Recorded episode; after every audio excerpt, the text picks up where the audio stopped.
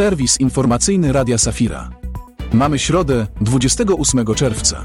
To 179 dzień roku. Dzisiejszy dzień obfituje w pamiątki urodzin ludzi o wielkim sercu i intelekcie. John Wesley, brytyjski duchowny anglikański i teolog, urodził się w 1703 roku.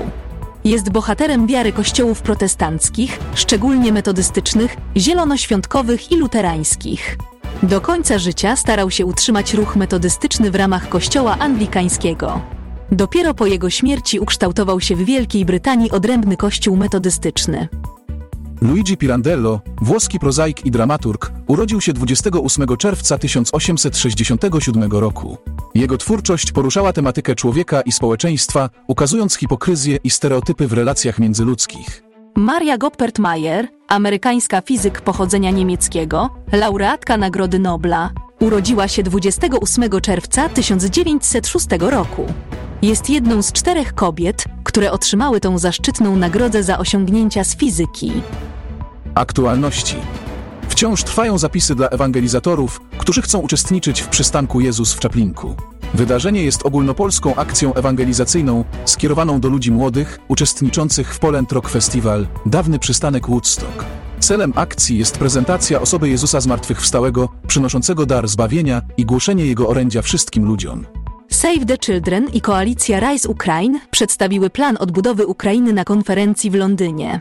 Dokument Build Forward podkreśla potrzebę zaspokojenia potrzeb ludności dotkniętej wojną i poszanowania praw wszystkich Ukraińców. Kardynał Matteo Maria Zuppi jest wysłannikiem papieża Franciszka, który przyjechał dzisiaj do Moskwy w celu omówienia ewentualnych działań humanitarnych. Chce przyczynić się do rozwiązania tragicznej sytuacji i osiągnięcia sprawiedliwego pokoju.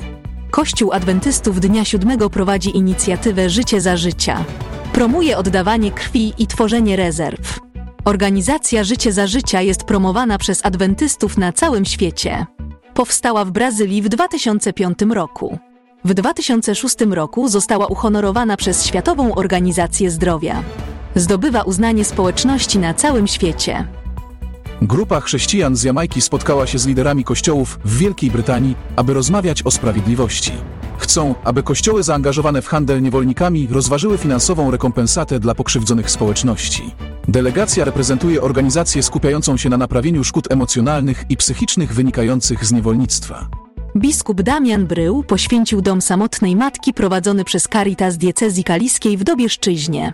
Świętowano też drugą rocznicę powstania środowiskowego domu samopomocy imienia świętego Szarbela, który sąsiaduje z nowo otwartym domem dla kobiet z dziećmi.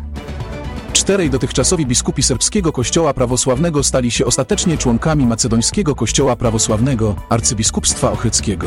Zakończono tym samym proces jednoczenia struktur organizacyjnych kościoła macedońskiego. Korea Południowa obchodzi 70. rocznicę zakończenia wojny na Półwyspie Koreańskim.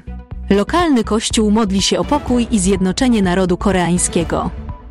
Marek Rupiński, mieszkaniec gminy Dobra pod Szczecinem, stał się najszybszym mężczyzną, który ukończył ultramaraton rowerowy Race Across America 2023 rok.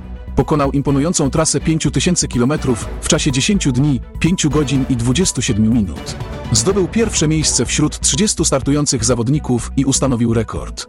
Marek zaczął profesjonalnie uprawiać kolarstwo szosowe po przekroczeniu 42 roku życia. Gratulujemy! Sam Kaplan to 72-letni absolwent Georgia Gwinnett College. Zdobył tytuł licencjata z dziedziny kina i mediów. Jego 99-letnia mama wspierała go w tym wyzwaniu. Sam Kaplan zachęca innych, aby nie rezygnowali z nauki ze względu na wiek, ponieważ zawsze jest czas na rozwój i spełnianie marzeń. Jego historia stanowi inspirację dla wszystkich, którzy zastanawiają się, czy jest za późno, by podjąć nowe wyzwania i kontynuować naukę. To wszystko w dzisiejszym serwisie informacyjnym. Życzymy miłego dnia i do usłyszenia wkrótce. Niech Wam Bóg błogosławi.